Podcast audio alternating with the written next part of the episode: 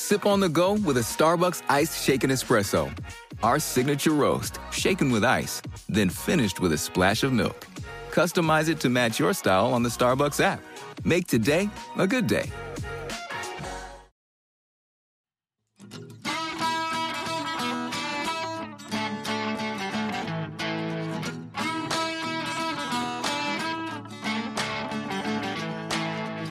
Welcome to All Music Movies, a part of the All Music Podcast series and a companion podcast to All Music Books Deep Dive. Here, we explore music films and documentaries rather than books, and there are so many great ones, old and new. In fact, these days, there seems to be a new music film or documentary every week, so we're very excited to explore this area. I'm your host, Steve Jay, so grab your popcorn, sit back and relax, enjoy the show. Let's talk music documentaries and films. Today we interview Puloma Basu and Rob Hatch Miller, the directors of Other Music. Puloma and Rob are the directing producing team that made a film documenting the 2016 closure of one of New York's most treasured institutions, Other Music, a truly unique record store that opened in the East Village in 1995. The film was released in 2020. And it was just released on Blu-ray with bonus features, a commentary track, and a 38-page book. Welcome. Hi, Steve. Hi, thanks for having us. Definitely. We're also joined by Sonia Kolorat, an old friend and an avid music doc fan. Welcome, Sonia. Hi, everybody. Hi, Sonia. So I was just talking to y'all beforehand, and Other Music, which I'd not been to, but it is considered the quintessential place in New York City if you're into music. Can you tell us how this documentary got started? I have to kind of assume that you were regulars or at least fans of the store. Yeah. I was a regular and a fan, and Rob actually worked at the store for 3 years. Yeah. And 2002 to 2005. But yeah, we found out about the closing of the store, like everyone else, on Twitter. We saw the announcement and both of us ended up at the store after work that night because we were so sad about it. And when we got there, we saw like a real scene, like a very cinematic scene unfolding all around us.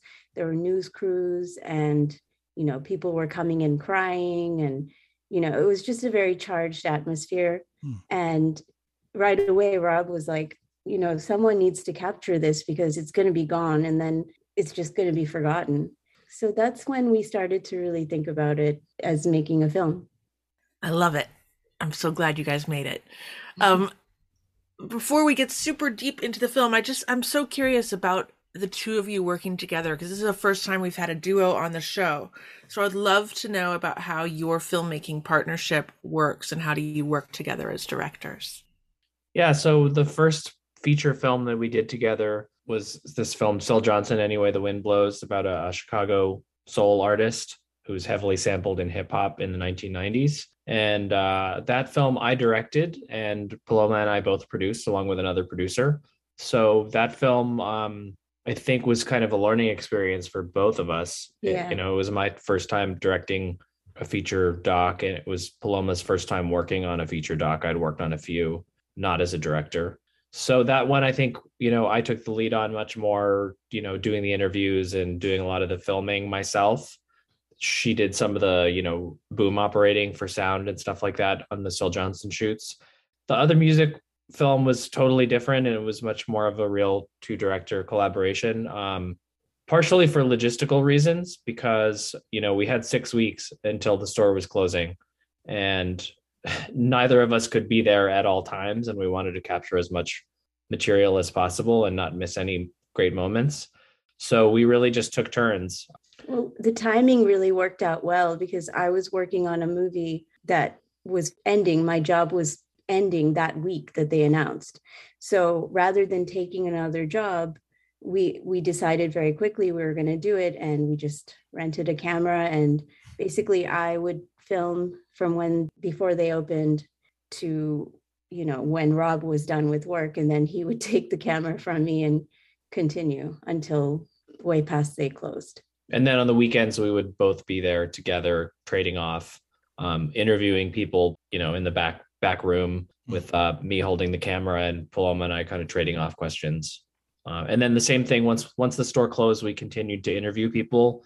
A lot of the celebrity and musician interviews like Jason Schwartzman and Matt Berninger from The National and Tunde from TV on the Radio. Those were all shot primarily in LA after we'd moved out here.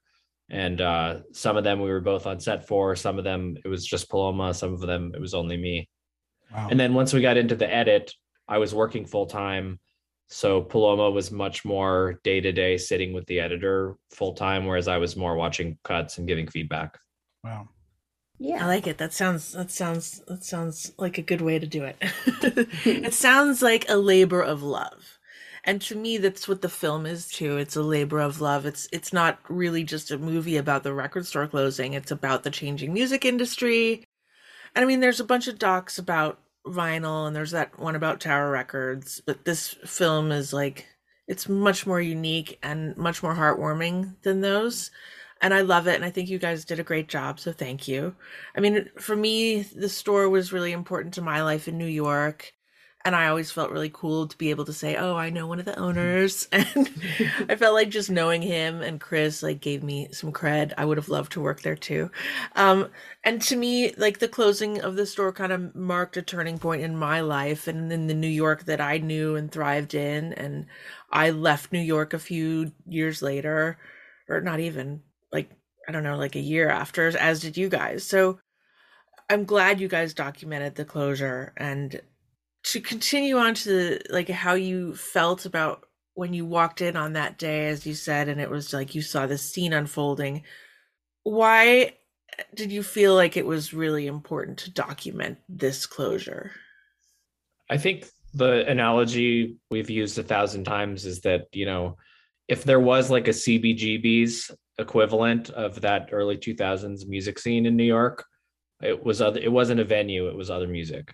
So, you know, there were places like Brownies and Mercury Lounge that were sort of like central to the New York scene in the early 2000s, which people are so nostalgic about nowadays. But none of those venues had as much of a like central role in the scene as Other Music did.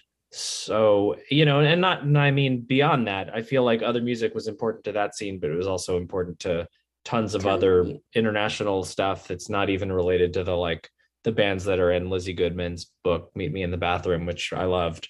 It was an important place for us personally, and we knew it was a historically and musically important place that might be forgotten about if somebody didn't make a film or write a book or do something, because people's memories are so short. If there wasn't the CBGB's shirt on everybody, and nobody would care about CBGBs. So like, we just wanted to try to cement the legacy of the place as much as we could. And it was very much done out of a labor of love and just feeling of responsibility. I was listening to your interview with the director of a band called Death. And he talked about how they just started shooting and didn't even bother looking for money.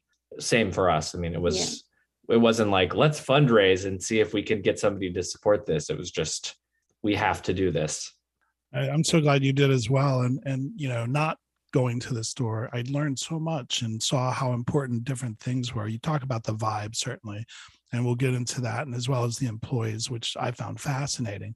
But one of the things I thought was really, really cool is that the owners decided that location was super important. The East Village, you know, like you said, CBGB's and that whole scene was birthed there. But they decided to open it diagonally across the street from Tower Records. And when they talk about that, I was just like, you know, that's some chutzpah, you know? I'm wondering what y'all can tell me about that strategy and how that gives us a glimpse into the owners' minds. Well, I think, you know, it was actually really a conscious decision on their part. Like they knew that that was an area that was really, you know, focused on the arts at that time.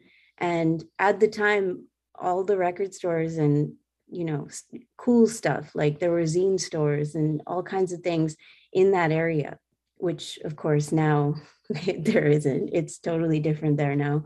But yeah, they knew that being across from Tower was going to bring them a lot of foot traffic that maybe otherwise they wouldn't have.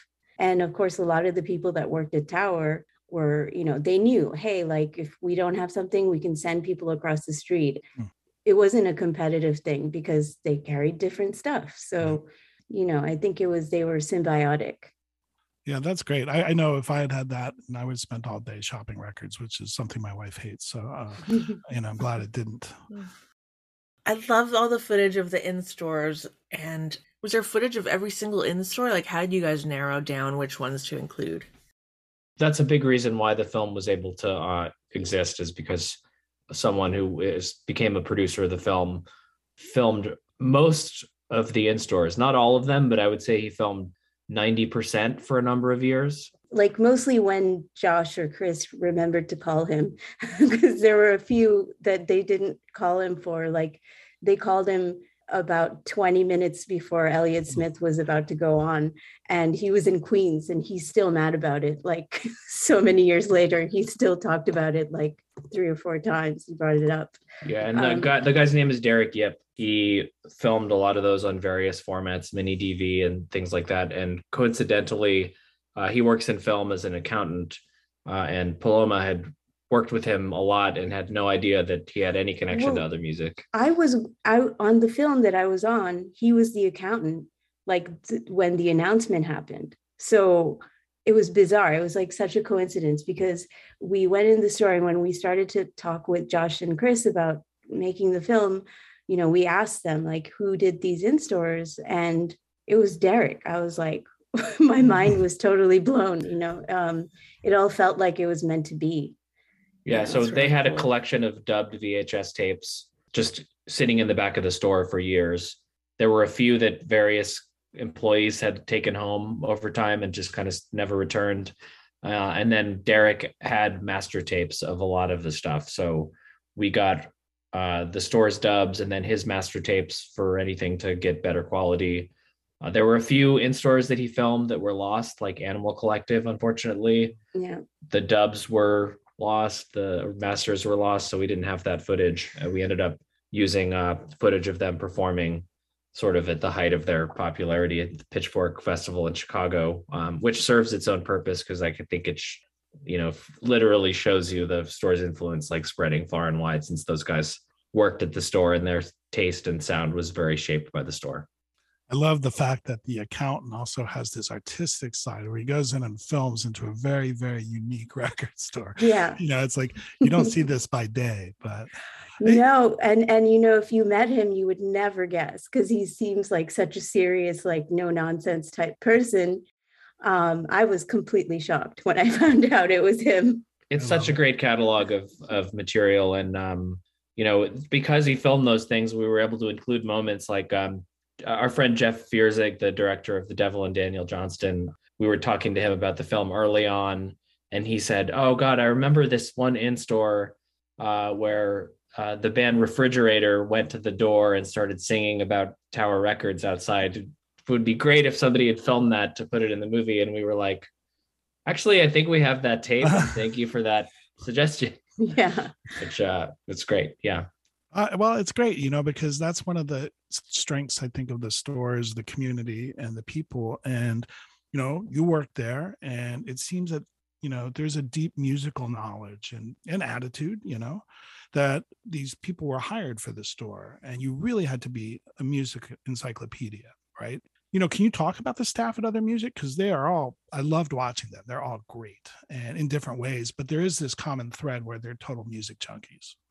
Yeah, I mean, the staff, it was really curated like as much as the records themselves were. And they almost hired people like the way that a program director at a radio station would like pick somebody who was like the techno show and the indie rock show and the hip hop show. Like everybody sort of had their specialty, but also had a deep background in things beyond their specialty. And then just by factor of working there, like everyone's knowledge grew every single day, you know. So the guy that was originally just into disco would like get really into some singer-songwriter thing that they heard in the store or whatever. Like it was really like a lot of cross-pollination happening.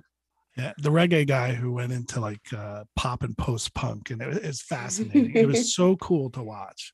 Yeah. And then there were people like Dwayne Harriet, who just knows everything. He's like an encyclopedia. And actually we met through him. So Oh wow! Oh wow! That's I love that.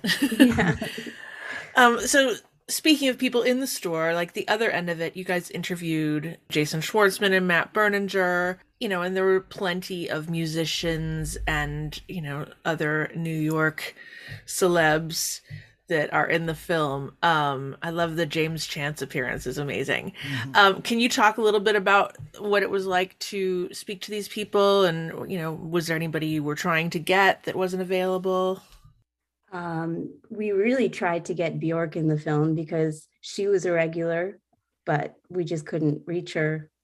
But David Byrne, we really wanted. Yeah. Another person who shopped in the store frequently, maybe a little shy for documentary interviews. I don't know. But for the most part, we reached out to tons of people and almost everyone responded very positively and wanted to do it. There's a few people who just slipped through the cracks for scheduling. Like we never got anybody from the Strokes, but it wasn't because they weren't interested. It was just timing didn't work out.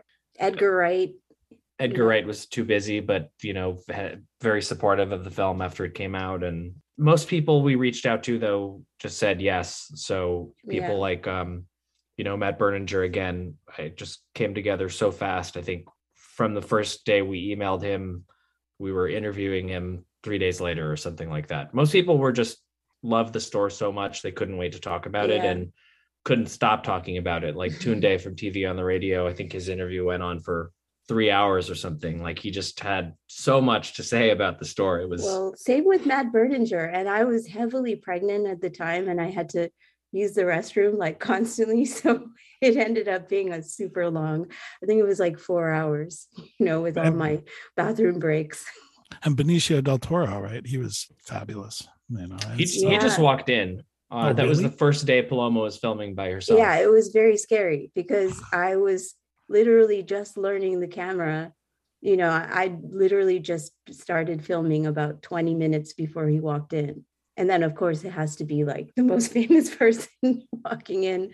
But it was great to catch that moment because it was totally organic. Like it was, it really showed like, hey, like people like that do just come in and they do know the staff and they do trust them and they let them pick the stuff. And that was really nice. He was really gracious and he came to the back of the store and sat down, answered some questions, and it was great. I was super nervous. Another one we always love telling the story of is Martin Gore from Depeche Mode. Oh yeah. We did a couple of Kickstarters to raise money for the film, and while Paloma was packing up t-shirt orders, she noticed the name Martin Gore on one of the mailing labels and said, "There's no way this is the Martin Gore, is it?" So we looked up whether Martin Gore lives in, Central California, and sure enough, according to the internet, he did. So we talked to the owners of Other Music and said, did Martin Gore come into the store? And they were like, oh yeah, all the time. Anytime Depeche Mode was in town, he came in, and he befriended this one person on the staff and would put her on the guest list and stuff. So we just emailed him, and he wrote back right away and said, oh yeah, I love Other Music, and drive to my house next week if you want. So that was great. Yeah, it was a thrill. Awesome. You're listening to All Music Podcasts, a member of Pantheon Media. We're speaking with Puloma Basu and Rob Hatch Miller, who are the directors of the documentary Other Music. I have to ask, community is so important, and all these things that we've talked about, there is a little bit darker side because 9/11 hugely impacted this area. And one of the customers was a composer, William Basinski, and did this piece called The Disintegration Loops that was composed while he watched the towers fall. And Other Music sold quite a number of these home-burned CDRs within their community, didn't they? I mean, what was that like? I mean, it's just so powerful. Yeah, I was working at the store in 2002 when he started selling those on consignment at the store, and vividly remember, his visits every week or two, he'd have to come and restock. And he's just such a big personality that almost doesn't match the somber tone of the music. He's this long-haired, flamboyant, like wonderful social butterfly man. Yeah, he's wonderful. He's so great. But he brought those CDs in, and it's this sort of elegiac, like very dark, pensive tape loop music that actually existed prior to 9/11, but I think 9/11 sort of contextualized it for him.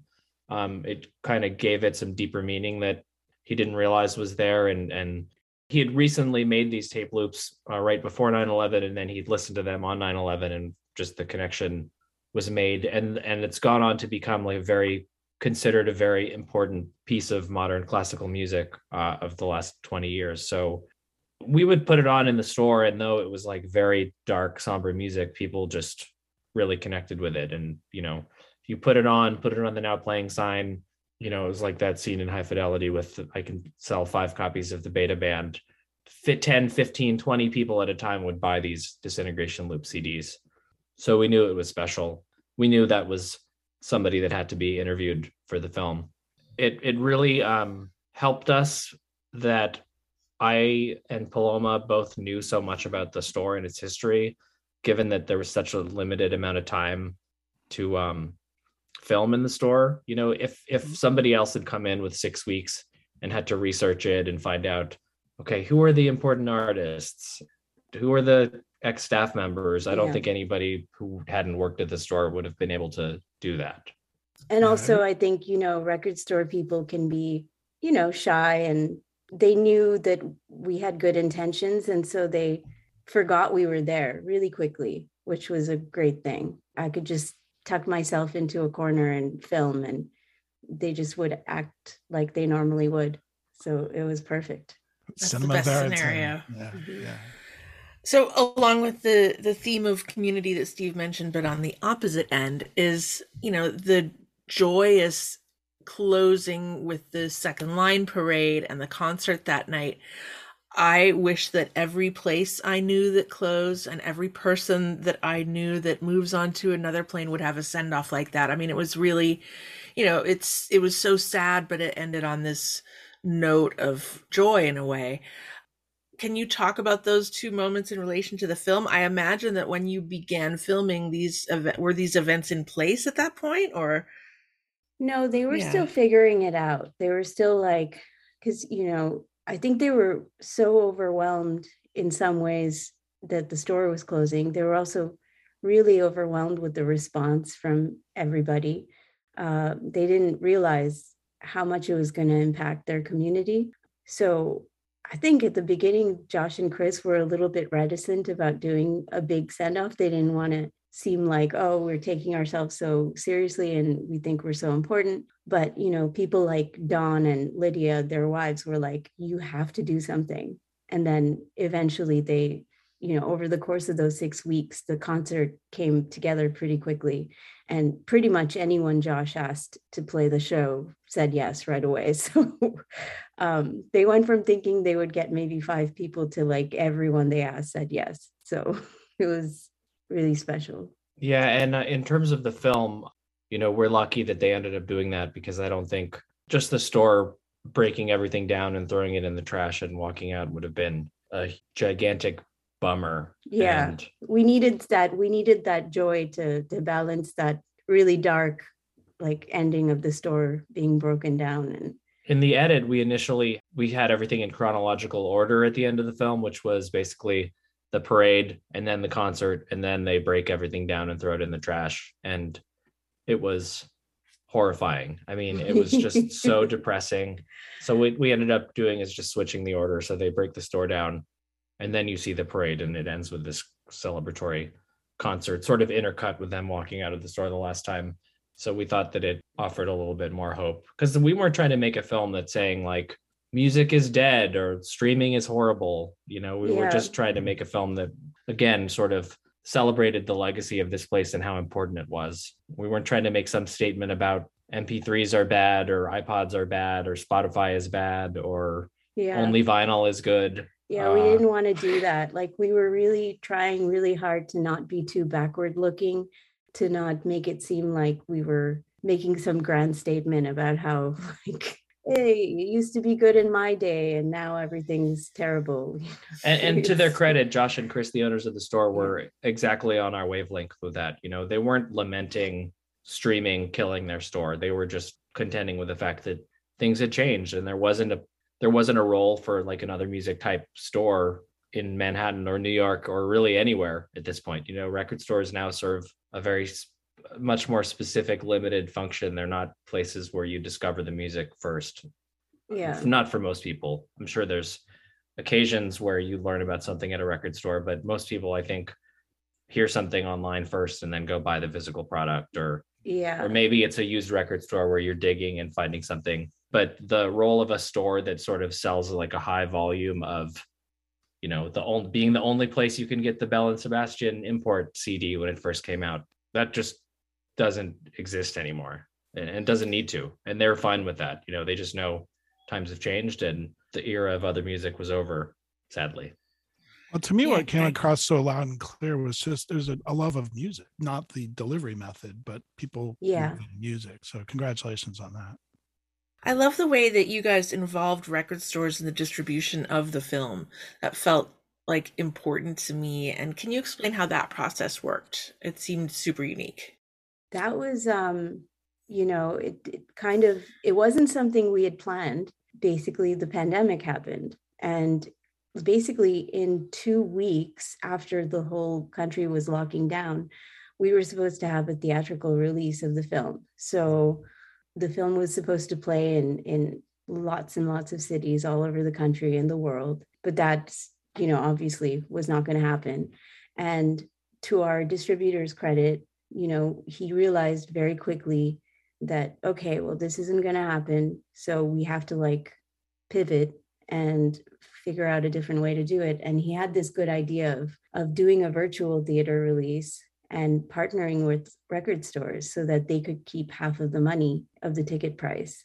And for us, it was, we just loved that idea so much right away because we were so worried about everybody and how they were going to sustain themselves during this time. It was really great. It was a way to promote the stores and the film and raise a little bit of money for the stores. I mean, some of which, you know, I know there's at least a couple stores in New York that were able to pay their rent for a month or two early in the pandemic because of the film. So that meant a lot to us.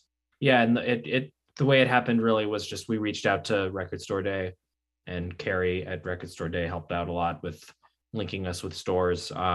Josh from Other Music also works for Secretly Canadian Distribution now. So he has a network of stores that their distribution works with. So between Record Store Day and Secretly, we were just able to connect really quickly with a lot of these stores, and most of them wanted to participate. So, well, then also, like, once we started doing it, stores from around the country and the world started reaching out and saying, can we be a part of this? So that was really nice. It was a chance for everyone to try and promote themselves. And I think the film really connected with people in that time because, as you said, Sonia, you know, we wish everybody in every place got the kind of send off that Other Music did. As the pandemic was happening and people were dying and not getting funerals and stores were closing and not ever having a last real day in business, I think the film took on a different meaning, and people watched it and I think had a really emotional connection to it because of that. Yeah. Well, speaking of that connection and money, you mentioned that you just kind of started filming this right from the outset, but you know, I learned that, you know, you had a really successful Kickstarter campaign. And I just found that so fascinating and such kind of a perfect metaphor for the whole community process, you know, that the people just loved this movie and responded by helping fund it. Yeah. So, you know, crowdfunding, I think, is a really necessary thing for music documentaries, all documentaries, but specifically music documentaries, because there's not a lot of avenues for funding. I mean, there's a couple ways you can get a doc funded, music doc, right? You can be a European filmmaker. There's access to public funding if you're from Europe or Canada or some other places that have more resources than the US. You can do, you know, sort of the Summer of Soul model where it's like that film got made because a celebrity directed it. I mean, let's be honest, it's great, and Questlove did an amazing job and the film is awesome, but if it wasn't him directing that, I don't know who would have paid for it. Yeah. Or like, you know, an Edgar Wright, like making a Sparks documentary, like who would have paid for a Sparks documentary made by some, you know, small documentary filmmaker? You know, nobody. So if you're just a normal person making a music film, I think you have to connect directly with the the fans of whatever the subject is. So we've done that a few times now, and we've even sort of often finding ourselves on Zoom calls giving advice to other filmmakers doing that now. Like there's a doc about The Embarrassment from Wichita, Kansas, punk band. We gave them a lot of advice on their Kickstarter campaign just because we like the band and the people that are making it. This Mexican guy reached out to us, and he's making a film about techno in Mexico. And, you know, we're just like, we're finding ourselves being like some kind of weird Kickstarter campaign experts. I wish we could monetize that, but the whole point is, you know, the whole point is that they're trying to raise money for their art. So, right. Well, you monetize it by your credibility, though. Yeah, I guess so. I mean, I feel like we didn't give you a real complete answer on that, but it's just sort of a necessity, you know. It's the only way you can get a film like this paid for, and you know, we made it very cheaply. It's like we've never made any money off of it. When you do a doc like this, the editor is the person that has to be paid the most because they have to sit with it for weeks and months. Other than that, you know, you pay for music licensing and get favors on sound mix and things like that. There's not a lot of cost. You know, we shot the film ourselves. We recorded sound ourselves. No one was paid to appear in it. So yeah, we just try to keep costs low and find, you know, individuals that'll help support the project. And you did. And that's impressive. I mean, that's, like I said, a great metaphor for the whole project, I think. And, you know, you guys, I feel like you're really keeping the vibes of the store alive. You're running, you know, this Twitter for the doc, which is also like, you know, sharing projects that people that used to work at the store are doing. And, you know, I think you're still obviously getting eyes on your film from that, but I feel like you've maintained this little community through the film. How has that been for you guys? Or is that sort of what's been how you feel like the continued evolvement of the film has happened? I mean, the Blu-ray just came out, so it's been like a long game. Yeah, you know, I think Paloma mentioned our distributor earlier, Factory 25. A lot of credit goes to them for, you know, they're a tiny company and a lot of bigger companies passed on the film, but they've ended up really giving the film a long life by pushing it out on multiple formats. You know, we had a Record Store Day physical vinyl release with a DVD packaged inside, and this Blu-ray just came out. So over time, they've really gotten a lot of new formats and new eyes on the film. So with social media, I think, you know, we try to keep the accounts active just to get new people watching the film primarily. I love that keeping the community alive is sort of a byproduct of that, but the reasons for doing it are selfish. I think it's just, there's a lot of people that still haven't discovered the movie. And, you know, if we keep posting about things that are other music related and not being overtly promotional, like click this link and buy our movie all the time, then you grow an audience slowly over time.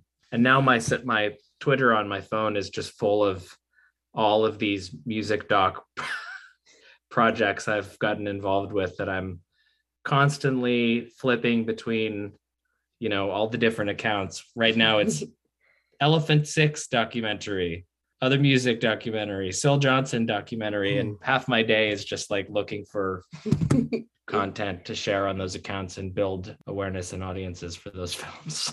Director and social media expert and Kickstarter expert. Well, I will have to say on a personal level, one of the things, and for all of our listeners out there, if you haven't watched it, go watch it now, and we'll let you tell them where they can watch it. But, you know, I was watching this. I really felt I was in the store at times. And there's this one moment where they're playing a record in the store and there's shoppers. And this woman goes, what is that? What are you playing? And it caught my ear at the exact same time. I was so happy that they brought the cover down, and I'm jotting it down. And so I have now discovered My Intention is War, Trinidad Calypso from 1928 to 48, which I love. And I went and found that on Spotify.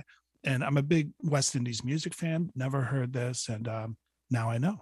So, you know, congrats. And, you know, thank you for all of that, you know, and I think that's part of both Other Music and your film's, you know, kind of specialness. Well, we really wanted to capture that, like, because it happened all the time. Like, someone would hear something in the store and then ask what it was and buy it. Mm-hmm. So we were just waiting for a moment where we could catch it on camera, and thankfully it happened. So we probably caught multiples, and that was just the one that our editor picked, and credit to him because he did an amazing job. Greg King, a musician turned film editor. He was in a band called Rachel's. He is fantastic. And we were really struggling, I think, initially with making the film not just be interview heavy. I think the early cuts of the film were just like interview, maybe a shot of somebody shopping. And we really wanted the film to spend a lot of time with the observational cinema verite footage. And like you said, put you in the store, make you feel like you've been there before by the time you finished it. We filmed the material necessary for that, but it took a special and very talented editor to make that work. I mean, he watched every second of how many hours of us being in the store for 6 weeks. We were there all day for 6 weeks. So he watched every second of that. And really, I mean, he's amazing.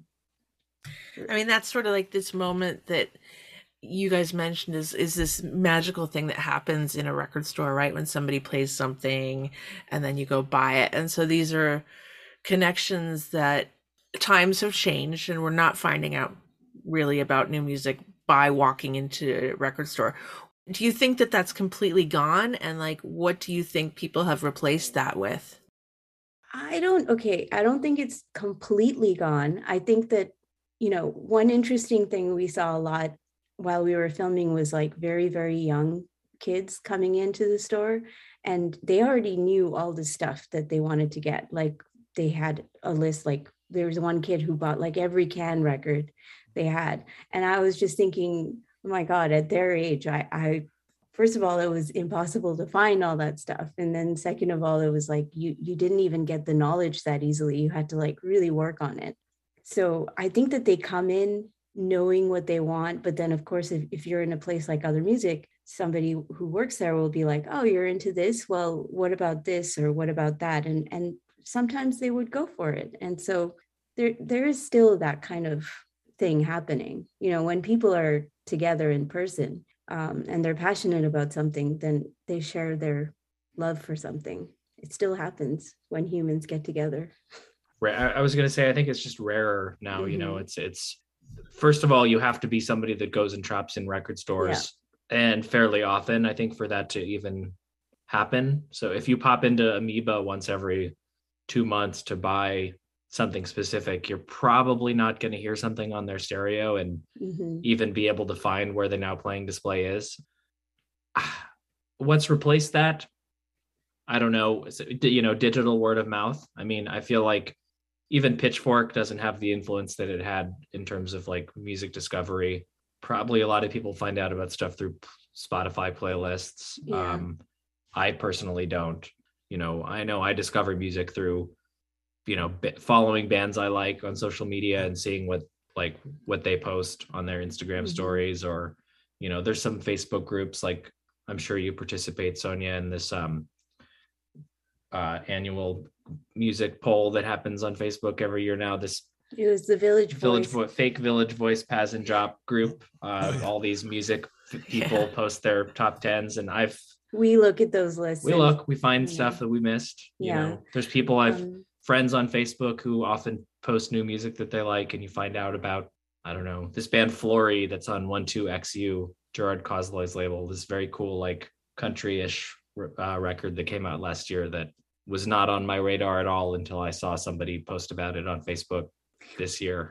We asked Ezra Koenig the same question when we were interviewing him, and he was like, well, the real geeks seem to find out a lot about music from YouTube video, like, you know, their search on YouTube, and then they go in the comments, and they, you know, if you go in the comments, like the real nerds are like, and I'm like, oh my God, that just seems too time consuming. Like, it's funny, real quick, my oldest daughter, you're speaking of Spotify playlists, and, you know, I worked in the music business all my life, and they're always exposed to music. And she did a playlist and exposed all of her friends to Tammy Wynette's You Ain't Woman Enough to Take My Man. So, you know, it does happen. And it is about, you know, kind of the curiosity factor and where you absorb things, you know, and if it's people you trust, usually there's a better absorption rate. I don't know if that sounds too sciencey, and I'm not a scientist, but you know, it's definitely there. The YouTube thing's kind of weird because I always object to music videos anyway. I would rather think of what the music is about than have a storyline. Like, here's the film of the song, you know, because there's so many that,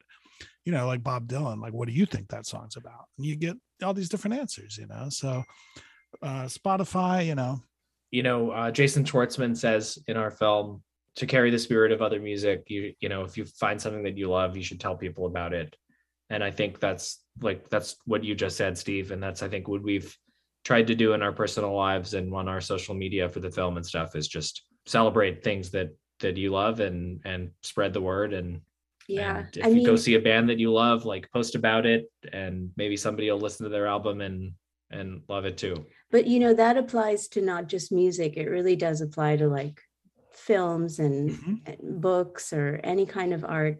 Just last night, we were flipping through on Netflix to try and find something to watch. And I was telling Rob, like, this is never how you find something, you know, you find something because someone told you it was good. Right. And then you go and search for that thing specifically.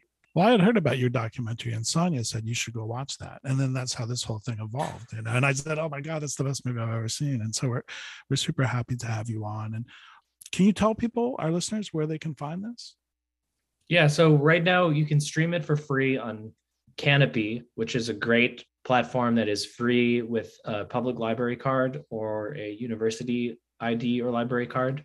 They have tons of great films and it's just such a great resource. We've really fallen in love with Kanopy via this, them having the film on their platform. And then of course it's on, you know, you can rent it for $3 or whatever on iTunes, Amazon, all those platforms. And now it's also on Blu-ray, so you can visit your local video rental store if you have one, and they might have it on their shelf, or you can buy a copy of the Blu-ray. I would love to know what you guys are up to now. I know you have another very cool music doc that you've mentioned a couple times, the Syl Johnson film, Anyway, The Wind Blows. So can you talk a bit about that, and also what if you guys are working on another film? We'd love to know. We're not currently working on another film. Yeah, we don't really know what our next project is. Yeah, we've been brainstorming and something will happen. We're just kind of waiting for the right thing. We have some ideas. Let's see what happens. Yeah, I am executive producing a doc about the Elephant Six Collective, which is Neutral Milk Hotel, Apples in Stereo, Olivia Termer Control, that is edited by Greg King, who edited Other Music. That's a film that's been long gestating, and I've been helping them get it ready for an eventual release at some point. It's such a great film, and we watched it to give notes to Greg, like, before Other Music came out years ago at this point, but for some reason or the other, the film has never been put out there, and Rob has kind of injected himself into the whole thing, and he's been like, I'm going to help you guys get this out because it's just too good for it to not be seen. I'm excited for that to come out. And the Syl Johnson movie, because I'm a huge fan of his and I want to watch that and perhaps have you guys back, but where can people see that? Yeah, so the Syl Johnson movie is a film that we showed for the first time in 2015 and 2016 at festivals and never found a distributor. Had some very expensive licensing issues, like in particular, the Al Green song Take Me to the River was very costly. So over the years, we've just been paying down all the costs ourselves. And finally, just toward the end of last year, as we were learning Syl's health was declining, we were getting near, paying off everything so that we could release the film without being sued by, one of these major record labels. Syl died in February, and subsequently, we've gotten the film up on iTunes, for Amazon for rent, Google Play, and the standard transactional video on demand services, as they're called. We're working on getting it somewhere streaming for free later in the year, but for now it's a movie that you have to pay a couple bucks to rent, which sadly no one wants to do that anymore. If it's not on a streaming platform that is free or you're subscribed to, no one will watch anything. But some people are watching the movie and discovering it. It's a film we're very proud of, and it's I think you'll like it a lot, Steve. It's a very warts and all portrayal of a complicated, fascinating character who's lived a long life over many genres of music and it's a fun, uplifting film with great music. Much like Other Music, there's a lot to discover musically in that film. And Syl is just such a hilarious person. He was such a character. You know, we're really happy that we were able to show him as he was. You know, when we first showed it in Chicago, the premiere was at Chicago International Film Festival. A bunch of his friends and family came out to the screening. Syl was supposed to come, but he didn't show up.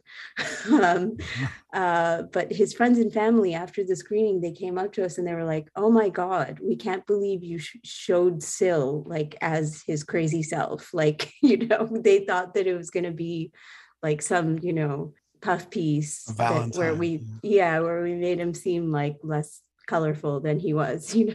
Yeah. And I think I should note, probably most people listening have no idea who Syl Johnson is. So he was somebody who should have been a superstar many times over. Started out as a blues sideman in Chicago in the 50s, playing with Jimmy Reed and Junior Wells and all kinds of, you know, huge blues artists as a guitar player. And then in the 60s, he was a phenomenon on the local Chicago soul scene, put out tons of great 45s. Then was on High Records with Al Green in the 1970s and was sort of overshadowed by Al Green, and then had this huge career revival starting in the 1990s with people like Wu-Tang Clan sampling him, and basically any hip-hop artist you name has sampled Syl Johnson. He made a name for himself suing them, sometimes with cause, sometimes just kind of as a troll, and then he had his music released by Numero Group. Oh. One of their biggest early releases was their box set of Syl Johnson's early recordings. And, you know, he was nominated for a Grammy at age 80 because of the Numero Group. So the film follows his whole life from, you know, being a blues artist to suing rappers and having this late career comeback, opening for people like Wilco and getting a Grammy nomination. Wow. Well, I'm going to pay to watch it. Yeah, I was just going to say the same thing. So we'll both watch it. Maybe we can have you back to talk about that, because I discovered him through a High Records compilation, and it's probably my favorite cut on that little comp. And I just went deeper, and a lot of the stuff you said I didn't know. So I'm very excited. I'm happily will pay for that. So maybe we can have you back.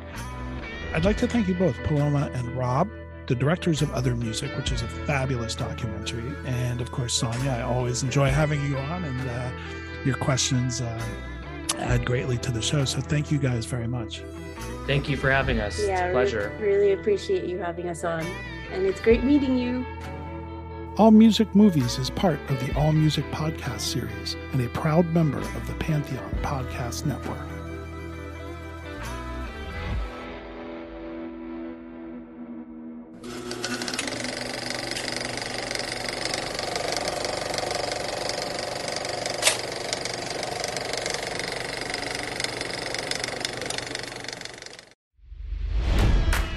It's NFL draft season, and that means it's time to start thinking about fantasy football. FantasyPoints.com features industry-leading experts and prognosticators using proprietary hand-charted data to help you score more fantasy points. FantasyPoints.com is the place to go for whatever kind of fantasy football you play. Whether you play fantasy football, daily fantasy sports, or do a little bit of everything, Fantasy Points has the meticulously researched content to guide you to victory. And why wait for the fall? Fantasy Points also covers the new spring football league, the UFL. Join the guru, John Hansen, Scott Barrett, Joe Dolan, and other massive names in the fantasy football universe with an exclusive offer. Use code Pantheon for 15% off any Fantasy Points package, including the all-in package, with access to every article, tool, and data nugget that Fantasy Points has to offer. That's fantasypoints.com and code Pantheon for 15% off at Fantasy Points. Fantasypoints.com, code Pantheon. Score more fantasy points.